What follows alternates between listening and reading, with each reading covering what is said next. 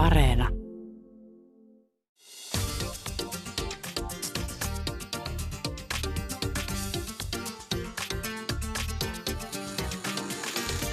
Yle Puhe, torstaisin kello yksi ja Yle Areena.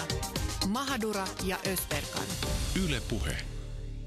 Onko kevättä rinnassa, rakkautta ilmassa ja seksihalut mielessä?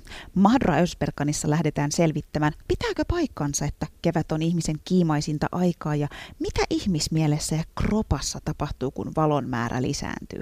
Lisääntyvätkö seksihalut keväisin? Minkälaista aikaa kevät on sinkuille? Miten saada kipinät leiskumaan pitkässä suhteessa? Tänään äänessä ovat Terveyden ja hyvinvoinnin laitoksen tutkimusprofessori Timo Partonen, toimittaja Maija Ilmoniemi sekä Väestöliiton psykologi Jaana Ojanen. No Jaamur, miten on?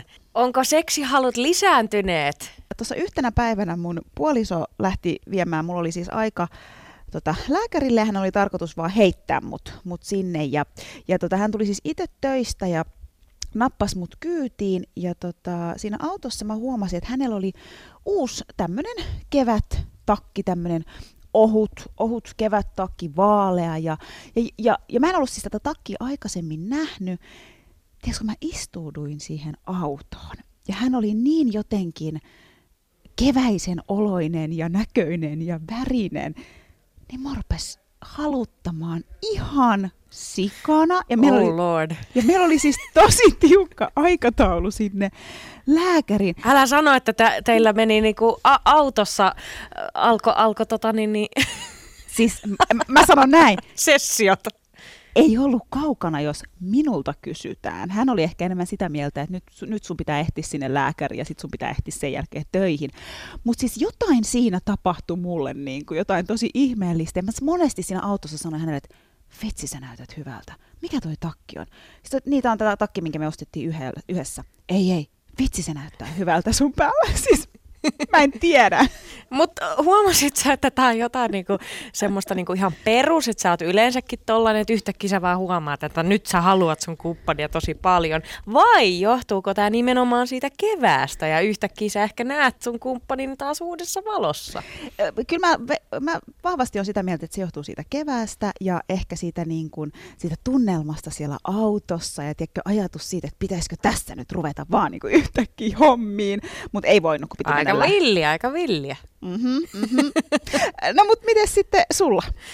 No sanotaan näin, että, että tota, kyllä tämä kevät ja valon määrä, niin kyllä se on vaikuttanut muhun. Siis nyt kun tässä niinku tämän koronan keskellä ollaan aika paljon kotona kumppaninkin kanssa niin, niin, ja ei, ei näe hirveästi ihmisiä, niin, niin me ollaan niin koko ajan yhdessä. Ja jossain kohtaahan se voi olla vähän ehkä niin kuin silleen raskasta, että seinät alkaa vähän kaatua päälle ja muuta, mutta, mutta yhtäkkiä yksi päivä mä olin silleen, siis minä, joka en osaa tehdä ruokaa, enkä koskaan niin kuin oikeastaan niin kuin tee, tee mitään sellaista, niin kuin, miten mä sanoisin, mä en ole mikään kodin hengetär niin sanotusti.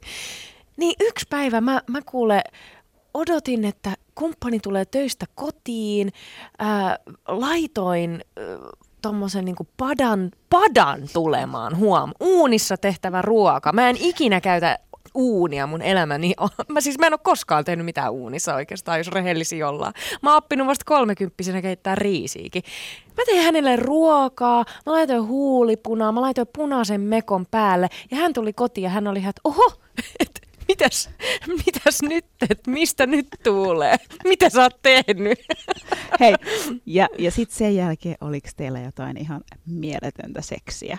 No, tiedätkö mitä? Meillä oli semmoista niinku, tota, semmoista ihanaa, me tanssittiin vähän yhdessä, laitettiin musiikkia ja, ja, ja sitten me halailtiin ja oltiin tosi lähellä. Sillain, niin kuin, ne oli vähän niin kuin treffit ihanaa, siis aivan ihanaa. Eli kyllä se on vaan niin, että, että valo ja kevät, se tekee ihmiselle ihmeitä. Siis jopa sulle, joka ei ole ikinä tehnyt uunissa mitään ruokaa. Niin yhtäkkiä, yhtäkkiä musta tuli sellainen ko- kotiäiti. Mä oikeasti jossain kohtaa mä sain itteni kiinni siitä, että okei, okay, mitä täällä tapahtuu. Mä myös pesin ikkunan ikkunat, huom. Wow. Ja mä en ole sellainen ikkunanpesiä myöskään. Okei, okay. tosta mä oon nyt tosi yllättynyt. Mutta hei, tota, me soitettiin Terveyden ja hyvinvoinnin laitoksen Timo Partaselle ja kysyttiin, että pitääkö se paikkaansa, että hormonit jyllää keväällä ja mitä siellä pään sisällä ja kropassa nyt siis oikeasti tapahtuu? Kyllä se näyttäisi jossain määrin pitävän paikkansa, että me tiedetään tästä testosteronista sen määrässä, kuinka paljon sitä verenkierrossa kiertää, on, on vaihtelua. Se näyttäisi tuota suurenevan tämä testosteronin määrä verenkierrossa siinä kevään aikana toukokuussa, kesäkuussa vielä selvemmin sitten, kun tullaan kesän puolelle ja vielä heinäkuussakin miehillä. Ja myös naisilla näyttäisi olevan samanlaista muutosta, eli testosteronin määrän tuota, suurenemista. Sitten myös naisilla estradioli, tämä naissukuhormonin yksi niistä, niin määrä näyttäisi myös suurenevan tässä kesän tai kevään ja kesän aikana. Että muutokset ei ole tietysti kovin suuria, mutta kuitenkin selkeästi nähtävissä. Mistä se johtuu, että, että esimerkiksi testosteronin määrä lisääntyy kehossa kevään ja kesän aikana? Ja miten tämä vaikuttaa siis meihin ihmisiin silloin? Tarkkaa syytä ei tiedetä, mutta ajatellaan niin, että valoisuuden muutoksella on, on suuri merkitys. Siis kun valoa tulee silmiin, niin sitä kautta se tieto tästä valon lisääntymisestä tästä valotulvasta kevään aikana välittyy aivoissa eteenpäin aivolisäkkeeseen, joka sitten säätelee näitä sukuhormonien erittymisiä sukurauhasista. Et jostakin syystä, kun valoa tulee lisää keväällä nimenomaan, niin se aiheuttaa tällaisen muutoksen. Mutta miten se vaikuttaa sitten ihmiseen, niin se on sitten, jos katsotaan kaikkia tutkimuksia, niin jos lisätään testosteronin määrää naisen verenkierrossa, niin se saattaisi tehdä ää, hieman ää, kiltimmäksi tai siis semmoiseksi niin kuin sopeutuvaisemmaksi toisen ihmisen suhteen. Ja näinhän tapahtuu sitten rakastuessa muun muassa. Että kun nainen rakastuu, niin testosteronin määrä verenkierrossa voi kaksinkertaistua. Oho. Ja se psykologinen muutos, mikä nähdään, on juuri se, että tulee sopeutuvaisemmaksi niin kuin tänne kumppanin suhteen, eli on valmiimpi vastaanottamaan sitten tätä toista, siis kuunnella mitä hän sanoo, olla kiinnostunut hänestä, viettää aikaa hänen seurassaan ja niin edespäin. Mutta miesten osalta sitten yleensä kyllä käy niin, että jos testosteronin määrää suurennetaan verenkierrossa, niin miehistä saattaa tulla jonkin verran aggressiivisempia käyttäytymiseltään. Ja se ei nyt niin kuin näyttäisi, no voihan se olla totta, että että jos niin käy, mutta että rakastuessa sitten miehillä testosteronin määrä verenkierrossa pienenee, jolloin heistäkin sitten tulee sopeutuvaisempia ja ehkä tämmöisiä lauhkeampia ja toi, toiset enemmän huomioon ottavia, siis jotenkin kumppanin enemmän huomioon ottavia. Tämä on vähän monimutkaista, mutta, mutta tällaisia muutoksia tapahtuu. No myös serotoniinin määrä lisääntyy aivoissa keväisin. Mitä se tarkoittaa? No joo, siitä tiedetään sitten se, että ää, aivoissa hermosolut ää, rakentaa, tuottaa serotoniinia omiin tarpeisiinsa, se ei sieltä verenkiertoon siirry, mutta sitä tarvitaan siellä hermosolujen välisessä kemiallisessa viestinsiirrossa, että tieto kulkee hermosolusta seuraavaan hermosoluun. Ja nämä, nämä hermoradat, joissa tätä serotoninia tarvitaan, niin ne liittyy nyt mielialan säätelyyn ihmiselle. Eli kun serotoniinia on tavallinen määrä käytettävissä, niin mieliala pysyy semmoisena tasaisena ja hyvänä. Sitten jos serotoniinia on taas tavallista enemmän käytettävissä, niin kuin nyt keväällä tapahtuu auringonpaisteen voimasta ja myös rakastuessa, serotoniinia on enemmän hermosolujen käytettävissä, niin nähdään, että empatian tunteet herää herkemmin. Eli ollaan toisista ihmisistä kiinnostuneita, mitä he tuntevat, mitä he ajattelevat. Ja vieraatkin kasvot sitten viehättää helpommin tämmöisessä tilanteessa. Serotoniinin tuotannon määrän lisääntymisellä nimenomaan aivoissa niin näyttäisi olevan kyllä selkeitä vaikutuksia sit siihen, että miten ihmiset alkavat keväisin käyttäytyä. Jos sun pitäisi, Timo, kiteyttää jotenkin se, että mitä kaikkea kevät ja valo aiheuttaa meidän elimistöissä ja mitä kaikkea aivoissa tapahtuu, niin, niin mitä monimutkaisia asioita siellä siis tapahtuu silloin? Se valon vaikutus tulee, tulee ihmiseen silmien kautta. Ja sieltä kun valoa on enemmän, niin se vaikuttaa aivoissa nimenomaan serotoniinin tuotantoon, eli aivot lisää höyryä tavallaan serotoninin tuottamiseksi suuremmin määrin, jolloin sitten serotoninia on runsaasti käytettävissä. Ja se johtaa siihen, että mieliala yleensä kohenee ja sitten ollaan sosiaalisesti aktiivisempia. Halutaan olla muiden seurassa ja muiden seurassa olo tuntuu miellyttävältä. Sitten siihen liittyy tämä empatian tunteen voimistuminen. Ollaan myös kiinnostuneita muista ihmisistä, ei, ei pelkästään omasta voinnista, vaan myös muista ihmisistä. Ja halutaan keskustella, tehdä tuttavuutta heidän kanssaan. Kaikki tämä tavallaan petaa sitä mahdollisuutta, että myös voidaan rakastua keväällä nimenomaan. Ja tietysti se jatkuu vielä kesälläkin, kun on, on runsaasti aurinkoisia päiviä, että paljon tätä auringon paistetta. Ja sitten yleensä nähdään, että unen tarve jonkin verran vähenee, eli nukutaan vähän vähemmän. Ruokahalu yleensä on hieman pienempi kuin talvella, ei tarvitse syödä niin paljon. Ei ole sellaista makean nälkää, joka, joka iskisi sitten iltapäivisin ja iltaisin. Öm, ollaan, saadaan lisää toimintatarmoa, ollaan fyysisesti aktiivisempia, öm, myös seksuaalista virettä tulee lisää.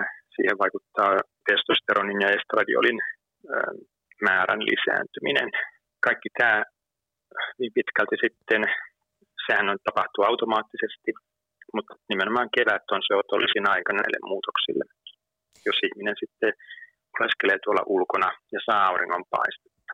No eikö tämä ole Timo aika suuri rasitus elimistölle, että, että kun tämä valon määrä vaihtelee vuoden aikojen mukaan niin, niin isosti, että, että tavallaan me suomalaisetkin ollaan aika lailla iso osa vuodesta pimeän varjossa niin sanotusti ja, ja sitten, sitten keväällä tulee yhtäkkiä päivä pitenee ja, ja meillä onkin ihan valtava määrä valoa, niin eikö se ole aika raskasta elimistölle? On, on. Se on raskasta kyllä. Se on tämmöinen selkeä stressitila elimistölle.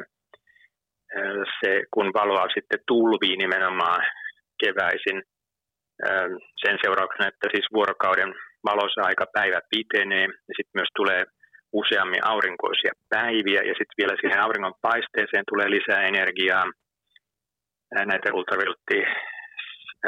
säteilyn aallon pituuksia, se on hyvin niin kuin polttavaa myös se auringon, auringon paiste.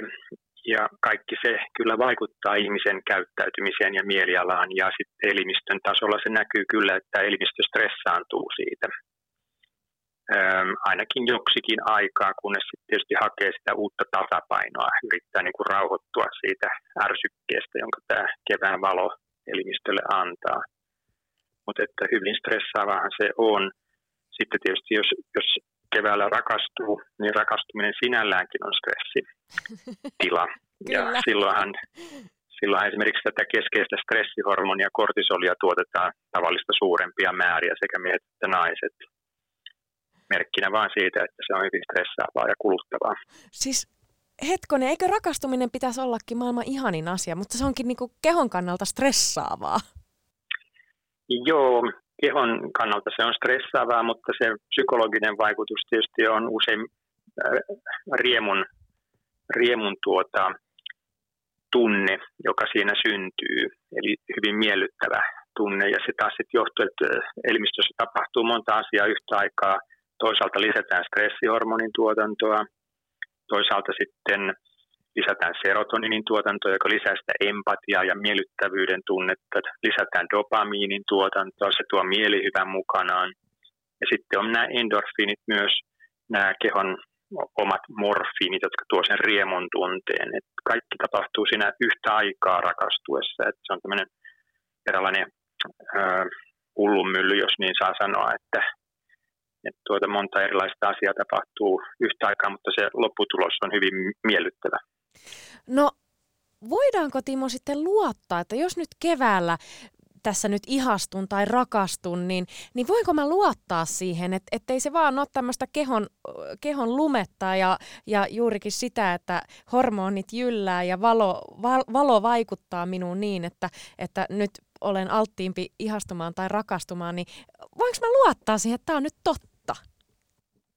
Kyllä, siihen voi luottaa, koska ei sitä voi itselleen pakottaa eikä teeskennelläkään sitä tunnetilaa, sitä rakastumisen tunnetta, että se syttyy, jos on syttyäkseen. Ja sitä yleensä edeltää se, että kokee toisen, siis sen henkilön, johon rakastuu, niin jollakin tavalla viehättäväksi. Mutta siinäpä se juuri piilee, että mikä sitten viehättää ketäkin, että mikä on se viehätyksen avain siinä toisessa ihmisessä. Mutta jos tämä viehätyksen tunne syntyy, niin silloin se voi vahvistua sitten rakastumisen tai ihastumisen ja rakastumisen tunteeksi. Ja sitä voi vielä osaltaan ehkä edesauttaa se, avittaa sillä tavalla, että jos tuntee viehätystä johonkin henkilöön, niin sitten jos pystyy tämän henkilön kanssa sitten jakamaan tämmöisen jännittävän, pelottavan, mutta kuitenkin turvallisissa olosuhteissa pelottavan ja jännittävän seikkailun tai kokemuksen. Se voi olla sitten vaikka vuoristorata-ajelu, jos se, jos se on jännittävää, mm-hmm. tai kauhuelokuvan katsominen, tai kalliokiipeily, tai jokin, jokin asia, joka, joka sisältää hieman tämmöistä ää, niin kuin pelottavuutta ja jännitystä, mutta kuitenkin turvallisissa rajoissa. Ja jos tämä koetaan yhdessä ja se kokemus jaetaan, että sitä pidetään, niin kuin molemmat pitää sitä hyvänä seikkailuna, josta selvittiin, niin se vahvistaa tätä viehätyksen tunnetta ja edesauttaa sitten sen ihastumisen syventymistä rakastumiseksi. Ja sitten tietysti kaikki ovet ovat siitä eteenpäin avoinna tietenkin tämän suhteen kypsymiselle ja syventymiselle edelleen. Mm. Erittäin kiinnostavaa. No tähän loppuun kysytään nyt sitten vielä näin, että, että, että jos se kevät on on tavallaan ihmiselle tämmöistä, niin ihastumisen ja rakastumisen aikaa, niin, niin me kaikkihan halutaan ehkä niin kuin ympäri vuoden tuntea semmoisia hyviä fiiliksiä ja, ja, ja että olisi mahdollisimman hyvä olla, niin onko se mahdollista täällä meillä Pohjolassa, että, että tota, saataisiin jotenkin se, se semmoinen niin kuin hyvän olon tunne ympärivuotiseksi vai onko se mahdotonta? No hyvän olon tunteen varmasti sitä voi aina edesauttaa ja, ja pyrkii kohentamaan jokainen omalla kohdallaan, mutta, mutta että ei nyt tällaista rakastumisen tunnetta ympärivuotisesti ole mahdollista saada, eikä varmaan ole tarpeenkaan, koska ei sitten tietysti osaisi arvostaa tai huomata kun se todellinen rakastuminen syttyy, että jos se tunnetila on niin kuin jatkuvasti samanlainen, niin eihän siinä enää erota mitään yksityiskohtia. Mm-hmm. Mutta tämmöinen yleinen hyvän voinnin tunne, kyllä, sitä voi kohentaa. No se menee pitkälti sitten sen mukaan, että nukkuu riittävästi, syö terveellisesti, muistaa liikkua riittävästi, pitää huolta hyvistä ystävyys- tuttavuussuhteista, ihmissuhteista – että ne semmoiset perusasiat, jos, jos niistä jaksaa huolehtia, niin se tuo sitä hyvinvoinnin tunnetta kyllä ja auttaa säilyttämään myös sitä mielialaa sitten tasaisempana syksyn ja talven tullen, että suurelle osalle suomalaisista syksy ja talvi on, on, on se vaikein aika vuodesta, jolloin mieliala pyrkii jonkin verran laskemaan ja lisäksi tulee esille näitä kaamosoireita monelle. Yle Puhe, torstaisin kello yksi ja Yle Areena. Mahadura ja Ösberkan. Yle Puhe. Ja siinä kuultiin Terveyden ja hyvinvoinnin laitoksen tutkimusprofessorin Timo Partosen kanssa tehty puhelinhaastattelu. Ja kyllä se on vaan niin, että hormonit jyllää keväällä ja, ja siinä varmasti myös saatiin vastaus tähän Susanin mystiseen kokkaamiseen. Kyllä vain. Muistellaanpa hetki meidän sinkku sinkkuaikoja. Ai että, sulla siinä on, sulla on tota kymmenen vuotta sun sinkkuajoista. Mulla on hetkonen ehkä joku nelisen vuotta. Mutta, mutta onhan se silti hauska palata niihin aikoihin. Muistatko Jaamur, minkälainen sinkku sä oot ollut? Oot ollut sellainen, oot ollut sellainen niinku sarja deittaaja, että sulla on niinku koko aika monta rautaa tulessa, vai oot sä sellainen sinkku ollut, joka tavallaan ikään kuin koko aika haluaa ikään kuin löytää sen, sen kumppanin, vai oot sä nauttinut siitä, niin kun, että sä olet yksin, et eikä ole tarvinnut edes deittailla ketään? No mulla tosiaan, kun niistä sinkkuajoista on se kymmenen vuotta, niin nyt pitää niin oikeasti sille miettiä, että millainen sinkku mä olin.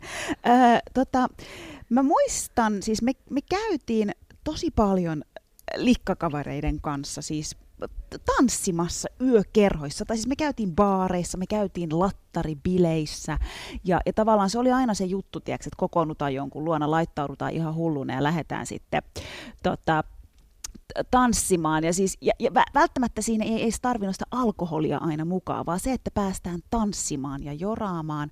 No siis meninkö mä sinne baarin etsimään jotakuta, siitä nyt en tiedä, en osaa sanoa, en muista, mutta toisaalta mä mietin, että kyllähän mä siis mun nykyisen puolisonkin tapasin ää, Onnelan pation ei, tanssilattialla. Tu- turkulaiset tietää Onnelan pation ja tanssilattian ja siellä mä hänetkin tapasin. Ja mä tapasin hänet vielä siis keskellä viikkoa. Se oli joku keskiviikko, kun mä menin. Eikä. Et, et mitä sä Jaamur teit keskiviikkona? Eli siis, en mä tiedä, ehkä mä olinkin aikamoinen sinkku.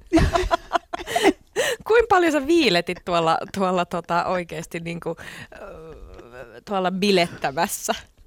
siinä keskiviikossa oli, siis siinä, mä en nyt oikeasti kuollakseni muista, mutta siinä oli jotain, oli jotenkin vähän sille huono fiilis, jotain oli tapahtunut tai oli, jotain elämässä oli silloin. Ja sitten oli vähän silleen, että äh, että nyt pitää päästä vähän niin kuin tuulettumaan. Ja mä muistan vielä silloin, kun mä menin ulos, niin mä olin jotenkin sille semmoisella asenteella, kun tämä mun puolisokin siis silloin lähestyi mua ja vähän silleen, tiedätkö, tuli ikään kuin iskemään, niin mä olisin, että ah, ei tänään, en mä jaksa. No, tässä sitä ollaankin. Siinä, siinä te ootte rengastettuna molemmat naimisissa, ai että. Kyllä. Mä, mä, oon ollut, mä, oon ollut, mä muistan kyllä minkälainen sinkku mä oon, mulla on vaan, vaan neljä vuotta siitä, mutta siis mä oikeastaan niin kuin sanoisin, että mä, mä, mä oon semmoinen, ai että. No niin, anna tulla, anna tulla, anna tulla, ei mitään ajettaa. siis ihana jotenkin mennä niihin muistoihin, koska siis, siis mä rakastin sitä mä nautin yksinolosta tosi paljon ja, ja mä nautin siitä myös, että sitten on vähän kipinää koko aika, mutta mä olin sellainen, että mulla oli niinku kipinää moneen suuntaan. Mä, mulla saattaa olla kipinää oikeasti kenkienkin kanssa. Siis mä oon, niinku, siis mä oon, mä oon kova kova nainen ihastumaan ja mä, ihastun, mä saatan ihastua päivän aikana niin kuin kymmenenkin kertaa, niin, niin, niin tota, ja siis mä en ikinä niin kuin tavallaan ettinyt periaatteessa mitään. mä vaan nautin siitä, että on se joku pikku kipinä. Se voi olla yksi keskustelu, enkä mä tarvi, sen ei tarvinnut niin kuin ikään kuin jatka, jatkua mihinkään vakavampaan. Ja, ja mä niin kuin nautin semmoisesta, että, että sitä on koko aika vähän vähän niin kuin leiskuu. Ja, ja kyllähän sitä kavereiden kanssa käytiin kaikenlaisilla Roodoksen ja, ja tota Majorkan matkoilla ja, viikko tanssittiin joka päivä ja kyllähän siinä oli aina, että, että, että tota, käytiin vähän katsomassa, että et, et, minkä, minkälaista tarjontaa täällä nyt paareissa on kauheata. Hei, tuli, ro, tuli Roodoksesta mieleen, tuli Roodoksesta mieleen. Mullahan on siis yksi Roodos-kokemus vuosi 2007. Lähdin mun likkakaverin kanssa Roodokselle. Me oltiin just kirjoitettu ylioppilaaksi ja tiedätkö, tämä on nyt meidän kesä, että ollaan saatu lakit päähän ja ei me siis niiden lakkien kanssa lähetty sinne Roodokselle, mutta, mutta, mutta sellainen, että nyt tästä se elämä alkaa ja tota, siellä oli semmoinen baarikatu ja siellä oli sisäänheittäjiä, varmaan muistat kans. Ne, ne heitteli ihmisiä, että tulkaa sisään ja tekila maksaa euroja.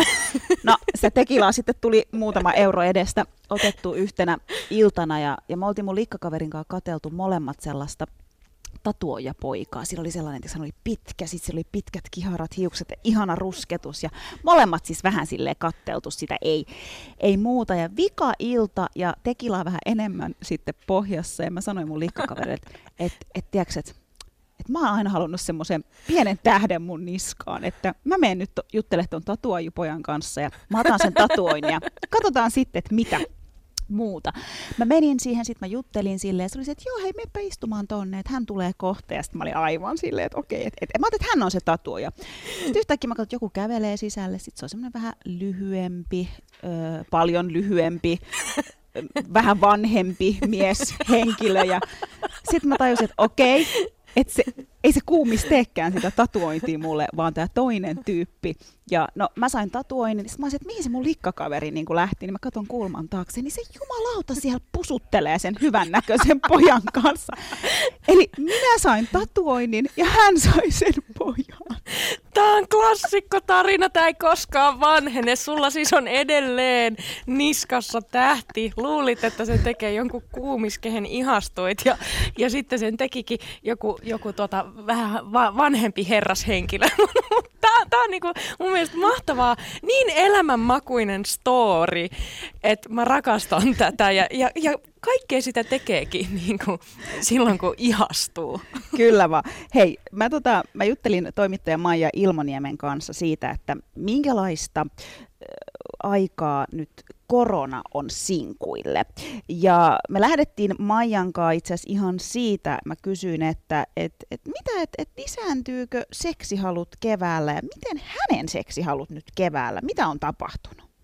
Mä vastaan ihan suoraan, siis ihan, ihan ehdottomasti. Se, mä en tiedä, mulla ei ole mitään tutkimuksellista taustaa, mulla on vain ihmisen tunne ja se, mitä mä kuulen ympäriltäni muilta, mutta siis, siis ihan ehdottomasti. Mulla on niinku semmoinen semmoinen niinku vähän fyysinen tunne, siis todella vahva sellainen fiilis, että et kyllähän niinku esimerkiksi jos ajattelee syksyaikaa ja talviaikaa, niin kyllä silloin saattaa tulla sinkkuna semmoinen fiilis, että olisipa ihana, kun tässä sohvan nurkassa olisi joku, johon niin kanssa vähän käpertyä. Mutta sitten sit kun tämä kevät tulee, tämä valo alkaa lisääntyä, niin tulee semmoinen ihan suoraan sanottu, että nyt sitä actionia. Ja, ja nyt niin se keho on ihan siis valmis sellaiseen. Verrattuna esimerkiksi syksyyn, niin silloin ei oikeasti tee mieli, silloin tekee oikeasti vaan maata sohvalla, mutta, mutta sitten on nyt niin kuin, se, se vaan herää jollain tavalla se keho.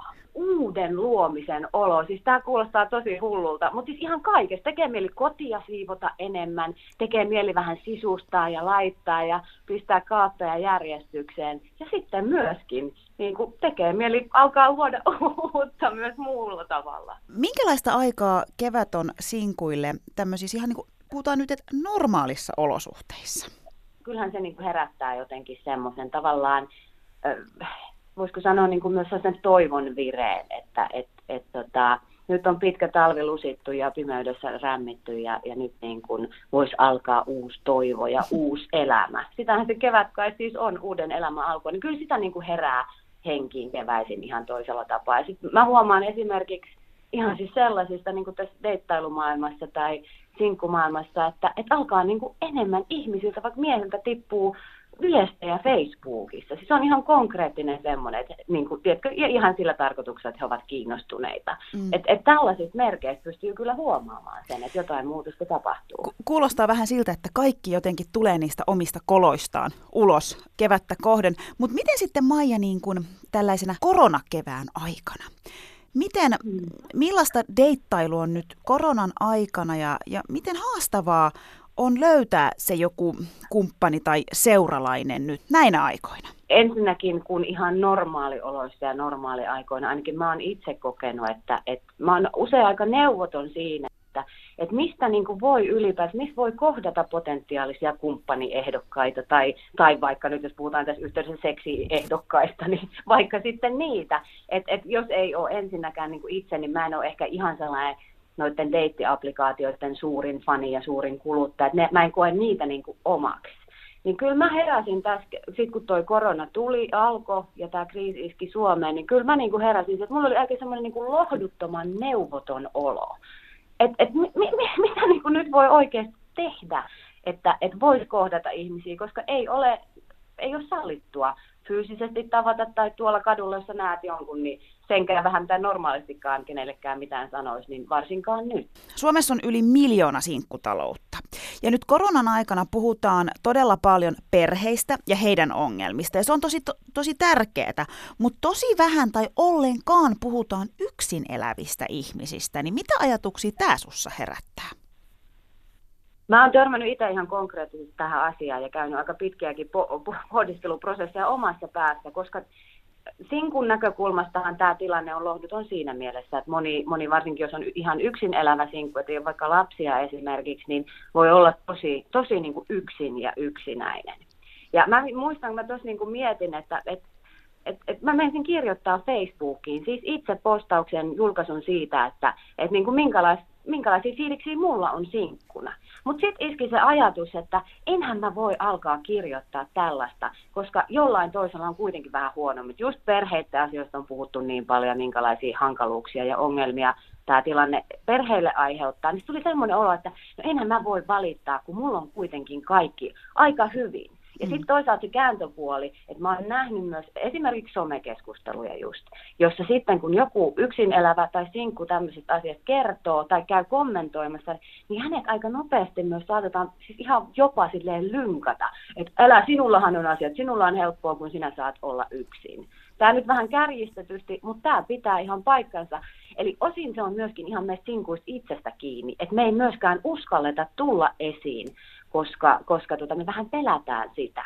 Vaikka kuitenkin meillä on kaikilla omanlaisemme haasteet ja kaikkien pitäisi uskaltaa niistä puhua ja niitä jakaa. Kyllä, ja kaikki me eletään tätä koronakevättä tavalla tai toisella. Maija Ilmoniemi, miksi sun mielestä olisi tärkeää saada myös yksin elävien ääni kuuluviin? Siitä syystä, että, että me ihmiset yhdistetään vertaiskokemusten äärellä. Jos kaikki on hiljaa, niin silloin tulee hirveän helposti semmoinen olo, että mä oon ihan yksin tämän kaiken keskellä. Ja nyt toisaalta tämä koronakriisi esimerkiksi on mieletön tilaisuus siihen, että me voidaan yhdistyä tämän yhteisen haasteen äärellä.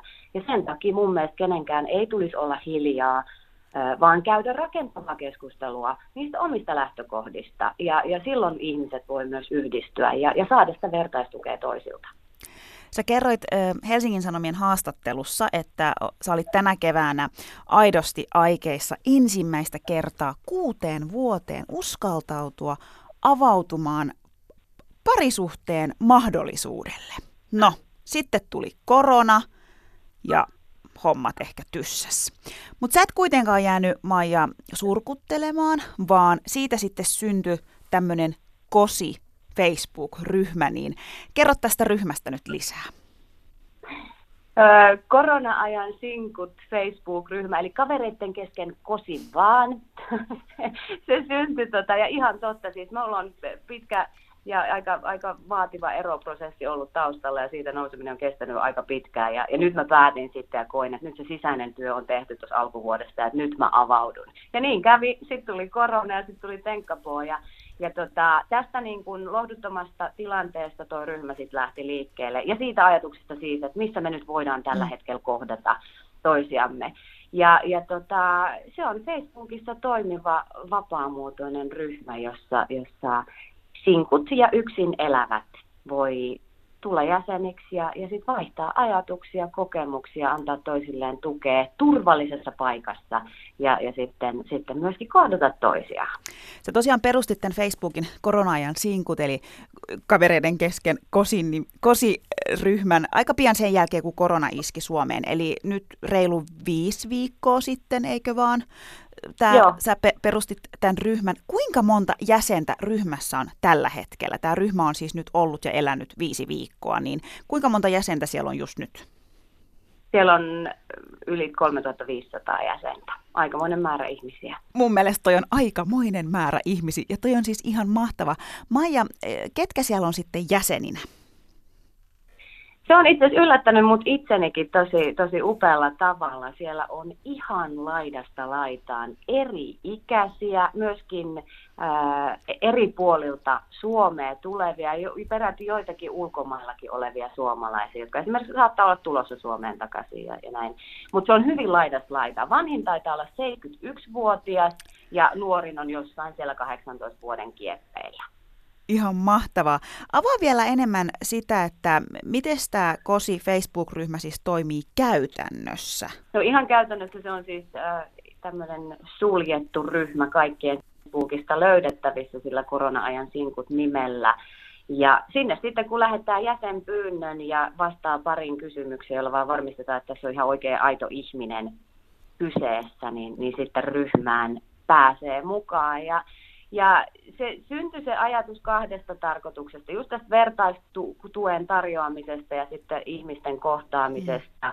ja jopa parisuhteiden mahdollisuuksien muodostamisesta. Ja näin se on myös toiminut tosi hyvin. Siinä on poikkeuksellisen upeata se, mikä mulle on tosi tärkeää sen perustamisessa myös, että siellä käydään kunnioittavaa ja rakentavaa keskustelua. Ja, ja se on toteutunut tosi hyvin. Et siellä oikeasti voidaan turvallisesti tuoda esiin niitä omia haasteita tässä ajassa ja, ja kertoa omista kokemuksista tai jakaa jotain hauskoja kuvia omista päivistä. Ja, ja, ja, ja sitten toisaalta niin itse asiassa se tutustuminen myöskin sitten niihin potentiaalisiin kumppaneihin niin tapahtuukin aika kivalla tavalla just niiden keskustelujen kautta. Että sitten siellä käydään jotain keskustelua, sitten kaksi huomaakin, että heillä synkkaa jotenkin ja sitten he siirtyy laittamaan vaikka yksityisviestiä toisilleen. No mitkä on ne tämän ajan haasteet sinkuille? Eli minkälaisia asioita ne ryhmän jäsenet siellä pohtii, mitä sä nyt nostaisit tässä esiin? Kyllä siellä, nyt kun me puhutaan tästä kevästä ja seksistä, niin kyllähän se selkeästi yhtenä aiheena, aiheena nousee esiin. Ja, ja, ja se, että et niin kuin miten tässä tilanteessa esimerkiksi voidaan deittailla tai tavata ja, ja, ja niin kuin millä tavalla voi, ja voiko ylipäänsä kohdata toista fyysistä, fyysisesti tällä hetkellä. Ja, ja sitten toisaalta, niin sitten puhutaan paljon yksin olemisesta, yksinäisyydestä, se on, se on iso teema. Ja mikä hienoa siinä, niin siinä tulee paljon esimerkiksi sellaisia postauksia, julkaisuja, että ihmiset laittaa, että hei, mulla on tällainen tilanne, että miten te olette toiminut vastaavan kaltaisesti, jeesikää vähän. Mm. Eli jaetaan myös tämmöistä niin kuin apua sellaisiin ihan niin kuin yksittäisiinkin kysymyksiin. Ja no. sitten on paljon semmoista ilon luomista ja tunnelman luomista ja, ja sen tyyppisiä, että halutaan vaan valaa myös muille hyvää fiilistä ja uskoa tähän aikaan.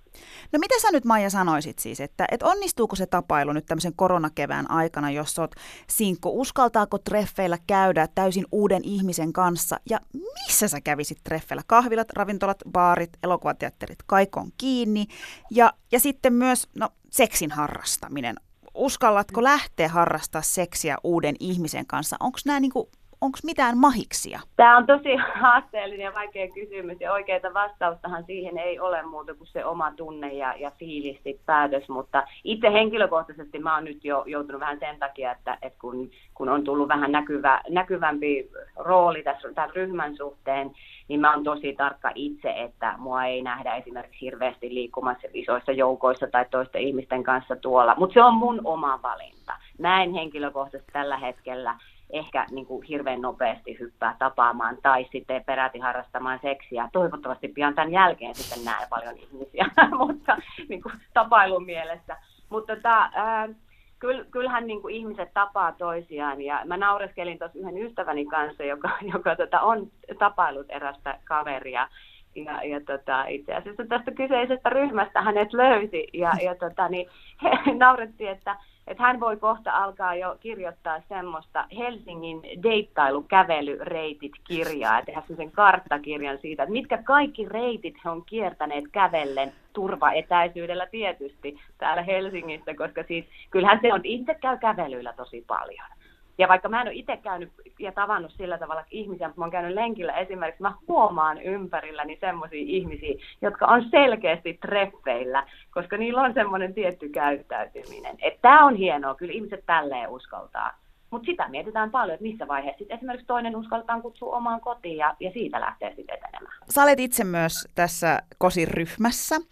Ootko sä tavannut siellä jonkun ja ehditkö sä nyt sielläkään tapaamaan ketään, kun sun pitää pyörittää tätä koko ryhmää? Tämä niin, on hirvittävän huvittava tilanne, koska mua pelotti silloin ryhmää perustaessa, että entäs jos tämä toimii vaan niin, että mun, mun inboxini täytyy yhteydenotoista ja mä oon ihan kauhuissani, että apua, apua, apua. Mutta itse asiassa näin ei ole suinkaan käynyt. Joo, toki joitakin viestejä tulee, ja, ja tota, mutta, mutta e, e, kyllä aika nopeasti oli selvää, että, että mulle lankesi, ja ei nyt mä käytin väärää sanaa, koska todellakin mielelläni ja lämmöllä otan vastaan oman roolini tämmöisenä niin kuin tämän ryhmän emäntänä. Ja itse asiassa se on mulle nyt se kaikista suurin merkitys ja tarkoitus tässä ryhmässä, että mä pystyn luomaan tämmöisen olosuhteen ja puitteen näille ihmisille kohdata. Mutta vielä odottelen sitä omaa prinssiä, niin että ehkä se tulee jotain kautta joskus. Yle Puhe, torstaisin kello yksi ja Yle Areena. Mahadura ja Ösberkan. Yle Puhe. Ja siinä kuultiin toimittaja Maija Ilmoniemen kanssa tehty puhelinhaastattelu. Ja tänään ollaan tosiaan puhuttu siitä, että lisääntyvätkö seksihalut keväisin? Kyllä vaan.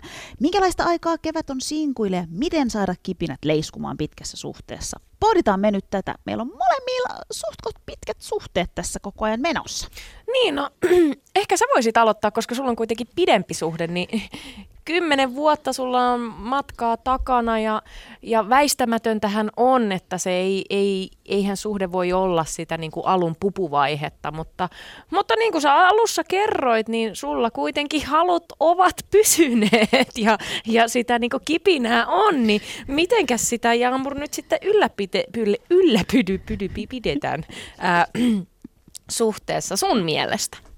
No siis, äh, joo, välillä ne halut yllättää mutkin, koska ne saattaa iskeä oikeasti vähän semmoisissa paikoissa, että sitä joutuu vähän miettimään, että voiko sitä nyt tässä.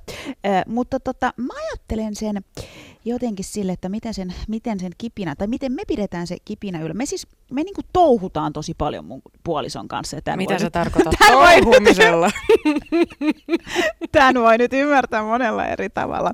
Siis me, me tehdään tosi paljon asioita yhdessä, tiedätkö? me saatetaan niinku, varsinkin tälle kevä, keväisin, kesäisin äh, yhtäkkiä, niinku, siis koska tiedätkö, on niin pitkään valoisaa, niin saattaa olla joskus sille kello 11, että hei, että mennäänkö hakemaan jotkut jätskit jostain. Ja sitten me vaan lähdetään spontaanisti hakemaan sitä jätskiä. Mutta sitten sellaisia niinku, tosi pieni arkisia tekoja, tiedätkö, että toinen tulee vaikka niin kuin kotiin on ollut pitkä työpäivä ja sitten se toinen kumppani laittaa sille ruokaa, tai soitat sille puolisolle työpäivän aikana ja, ja kysyt vaan, että hei, että et, et miten menee, tai somesta oot bongannut jonkun hauskan jutun, jaat sen kanssa. Eli tavallaan se niin kuin koko ajan teet sille sun puolisolle selväksi sen, että sä ajattelet sitä, että se pyörii sun mielessä. Mutta yksi tosi tärkeää mun, mun mielestä pitkässä parisuhteessa on myös se, että sä annat tilaa sille sun puolisolle. Meillä on tosi tärkeää pitää se meidän parisuhde yllä, mutta myös pitää meidän ystävyyssuhteet. Että hänellä on hänen frendit, mulla on meidän, mun frendit, meillä on yhteisiä frendejä toki, joo,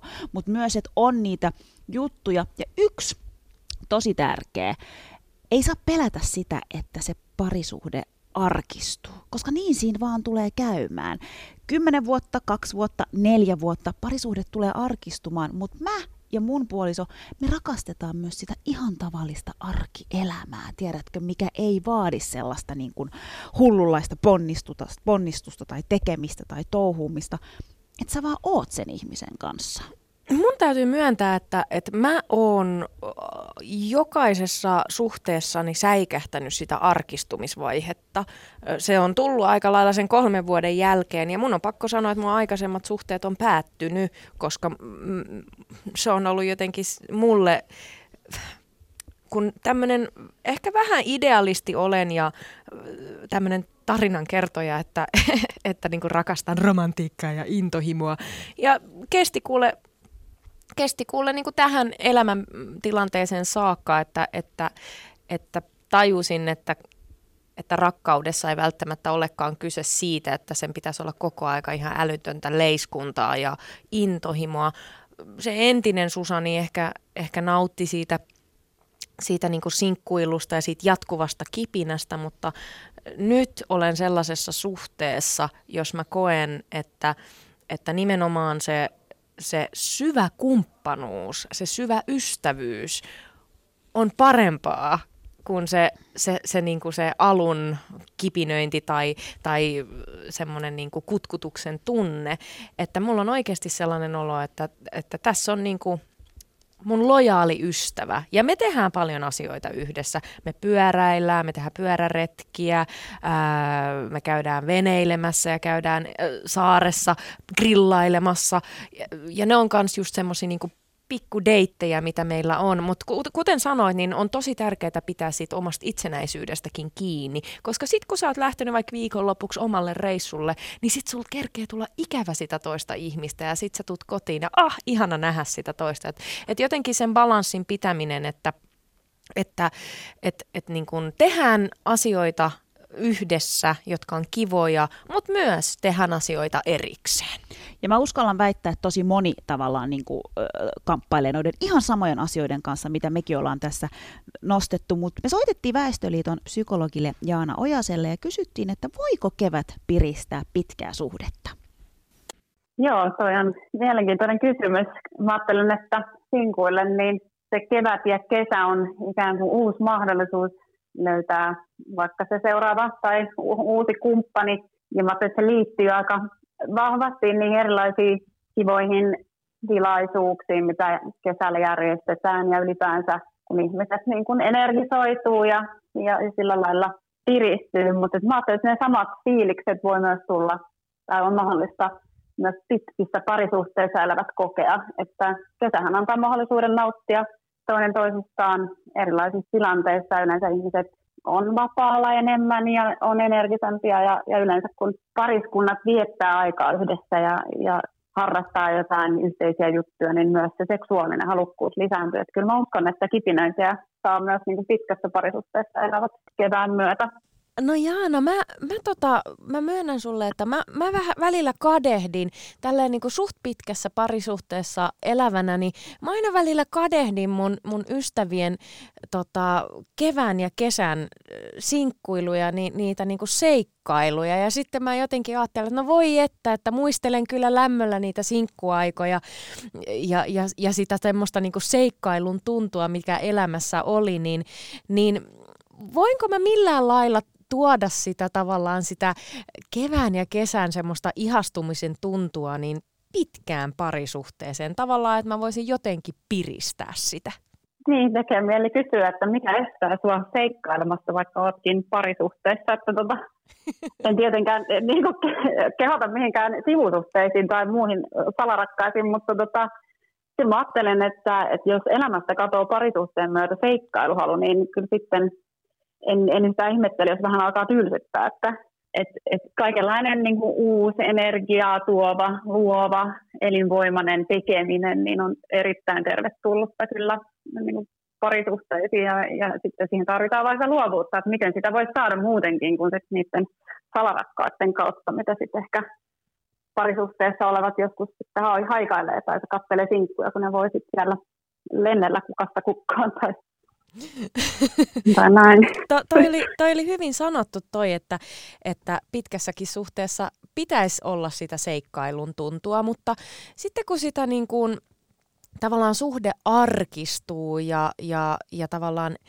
eletään, eletään ehkä semmoista kiireistäkin elämää ja, ja ei ole enää aikaa välttämättä treffailulle ja muulle, niin, niin, niin se arkistuminenhan on varmaan semmoinen asia, jonka kanssa aika monikin ihminen ikään kuin kamppailee, niin, niin onko se väistämätön asia ja fakta se, että suhteet arkistuu ja se pitää vaan hyväksyä, vai onko jotain keinoja ja kikkoja ikään kuin, niin kuin just ylläpitää jotain tämmöistä seikkailun tuntua? No onhan se toki väistämätöntä, että parisuhdekin arkistuu yhtä lailla kuin kaikki uudet asiat elämässä muuttuu arkiseksi jossain vaiheessa, että se uutuuden viehätys vaan katoaa, mutta että ehkä mä ajattelen niin, että, että keskeistä on se, että miten sitten sitä arkea elää, että voiko rakentaa niin kuin, tai että miten hyvin pystyy rakentamaan sitä elämää muutenkin kuin parisuhteen ympärille. Ja onko parisuhteessa lupa tehdä omia asioita niin, että sitä ikään kuin sitä vaihtelua on mahdollista sitten saada sen tylsäänkin arkeen. Että, että niin kuin tuli vaatii happea, niin kyllä myös pitkä parisuhde ja erotiikka vaatii, vaatii tilaa ja itsenäisyyttä, jotta siihen syntyy myös semmoista mahdollisuutta ensinnäkin kaivata toista ja toisaalta myös sitä jonkinlaista uutuutta, ikään kuin, että koko ajan niin kuin voidaan prestata sitä ilmaa. Mitä sanoisit, että, että jos puhutaan pitkistä suhteista, niin mitkä ne on ne suurimmat haasteet? No mä ajattelen, että nykyaikana suurimmat parisuhteen haasteet on kyllä, tai haaste on kyllä se, että, että parisuhteelle asetetaan ihan valtavasti erilaisia odotuksia, ja ne on aika ristiriitaisia odotuksia. Että sen kumppanin pitää antaa samanaikaisesti jännitystä ja turvaa, samanaikaisesti jotain uutta ja, ja sitten kuitenkin jotain pysyvää tai sitä elämän pysyvyyttä – ja, ja samaan aikaan sen kumppanin pitäisi lohduttaa ja toisaalta tarjota sitä erotiikkaa. Et nämä on aika lailla niin kuin toistensa vastavoimat tai eh, niin kuin vasta, vastakkaiset tarpeet. Ja, ja nykypäivänä se, mitä aikaisemmin tarjosi koko kyläyhteisö, niin nykyään sitä niin kuin odotetaan siltä yhdeltä ihmiseltä. Ja kyllä mä ajattelen, että se on aika mahdoton tehtävä tai aika iso dilemma tänä päivänä. Miten sitä voisi keventää sitä, sitä taakkaa, että toi, odottaa toiselta ihmiseltä niin paljon? Miten sitä niin kuin voisi lähteä ratkomaan? No mä ajattelen, että parisuhteen olisi hyvä olla ikään kuin, tai semmoinen niin mielikuva parisuhteesta on, että ne olisi kaksi pylvästä, jotka seisoo omillaan, mutta niillä on yhteinen katto. Ei niin, että, että onni nojaa toiseen, eli että ne pylväät nojaa toisiinsa ja niin kuin pysyy pystyssä vaan toistensa avulla. Ja tällä mä tarkoitan sitä, että, että kyllä siellä elämässä pitäisi olla paljon muitakin asioita, jotka tuottaa sitä iloa ja onnellisuutta kuin se kumppani. Että jakaisi niitä tarpeita, mitä on, niin useamman niin kuin eri ihmisen välille ja useamman eri tahon välille tai tekijän välille. Että, että parisuhde on yksi niistä, mutta sitten on hirveän tärkeää pitää omat ystävät, omat sukulaiset lähellä, työ, harrastukset, ylipäänsä sellaiset intohimot, että ne, ne ei kohdistu pelkästään siihen kumppania parisuhteeseen, vaan että, että se onni olisi kyllä vahvasti omien jalkojen alla. No voiko, Jaana, toi alun ihastuminen, voiko, voiko se olla ikuista? Tai voiko sitä ylläpitää jotenkin? Mm. Ja kyllä mä äh, sanoisin, että se alun ihastuminen on aika vahvasti semmoista idealisaatiota. Ja se toinen nähdään niin kuin vaaleanpunaisten lasien läpi. Ja, ja hiljalleen, mitä enemmän viettää aikaa sen oman kumppanin kanssa tai sen rakastetun kanssa, niin sitten se elämän realiteetit alkaa hiljalleen tulla esiin ja, ja tietynlainen huuma hälvenee mikä on toisaalta mun mielestä ihan hyväkin, että, että ei kukaan jaksa myöskään semmoista jatkuvaa rakastumisen huumaa. Sehän on loppupeleissä keholle aika stressaava tila ja, ja myös mielelle.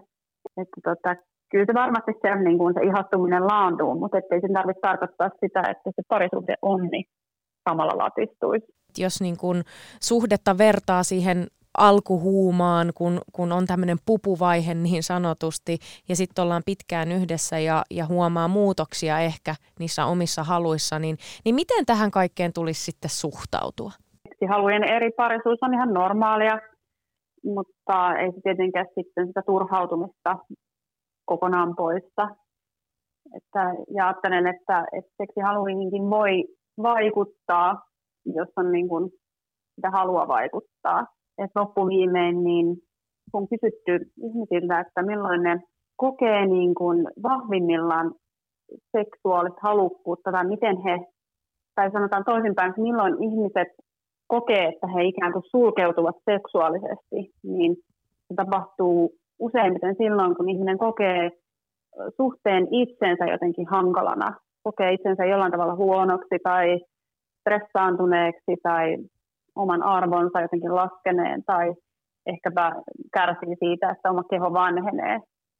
Et hyvin paljon on niin kuin kyse siitä, millä tavoin ollaan yhteydessä itseen ja, ja kuinka paljon niin kuin arvostetaan sitä omaa, omaa kehoa ja, ja miten, sitä niin kuin, miten suhtaudutaan siihen.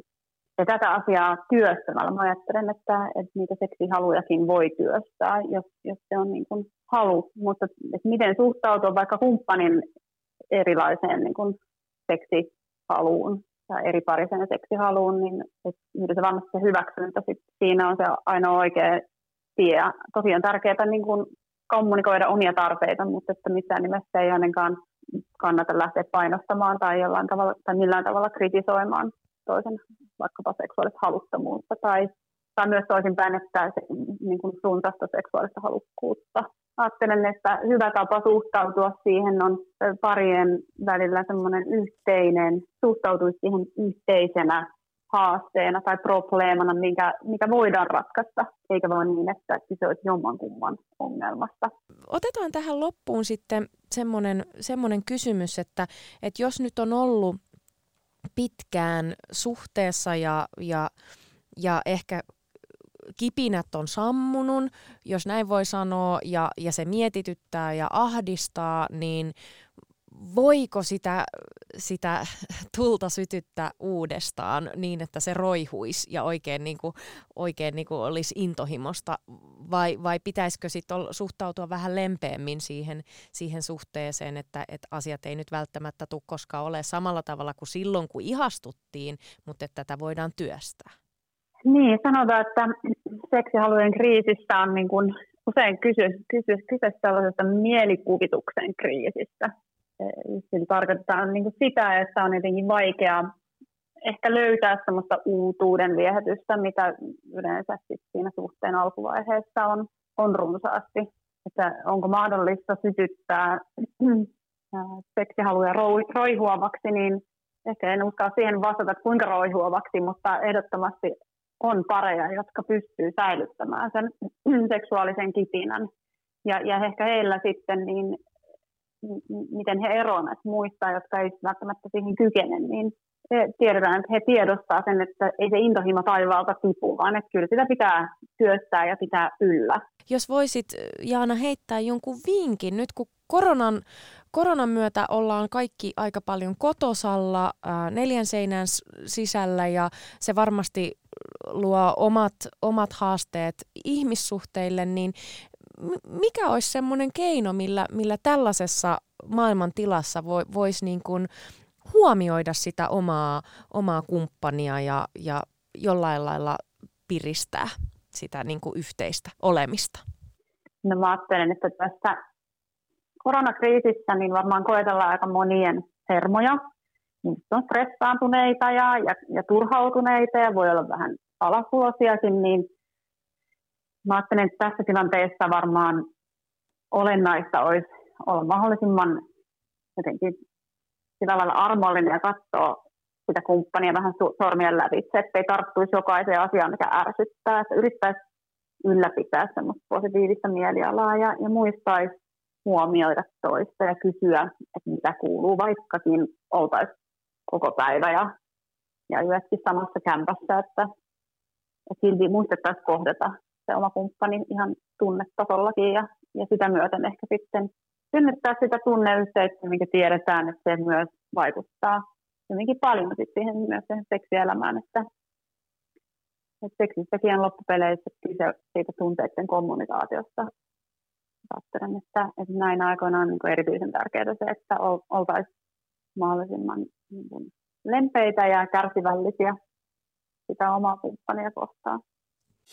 Ylepuhe torstaisin kello yksi ja Yle Areena. Mahadura ja Ösberkan. Ylepuhe. Ja siinä kuultiin Väestöliiton psykologin Jaana Ojasen kanssa tehty puhelinhaastattelu. Hei, sitten olisi aika lähteä viettämään vappua. Uhu! Kyllä näin on. Vappu, vapun viettoon lähdetään tästä ja poikkeuksellinen vappu on luvassa. Mutta hei, ei anneta sen viedä fiilistä. Me voidaan viettää etävappua, me voidaan harrastaa etäseksiä, me voidaan harrastaa sooloseksiä, me voidaan oikeastaan tehdä ihan mitä vaan. Jos mielikuvitusta käyttää, niin uskoisin, että tästä tulee ihan hauska ja ehkä ikimuistoinenkin vappu. Kaikki tulee muistaa sen vuoden 2020 vappu ja uskon, että tämän jälkeen sitten fiilistellään myös ihan eri tavalla sitten niitä vappuja, kun asiat ovat ikään kuin palautuneet ennalleen ja toivottavasti palautuvatkin.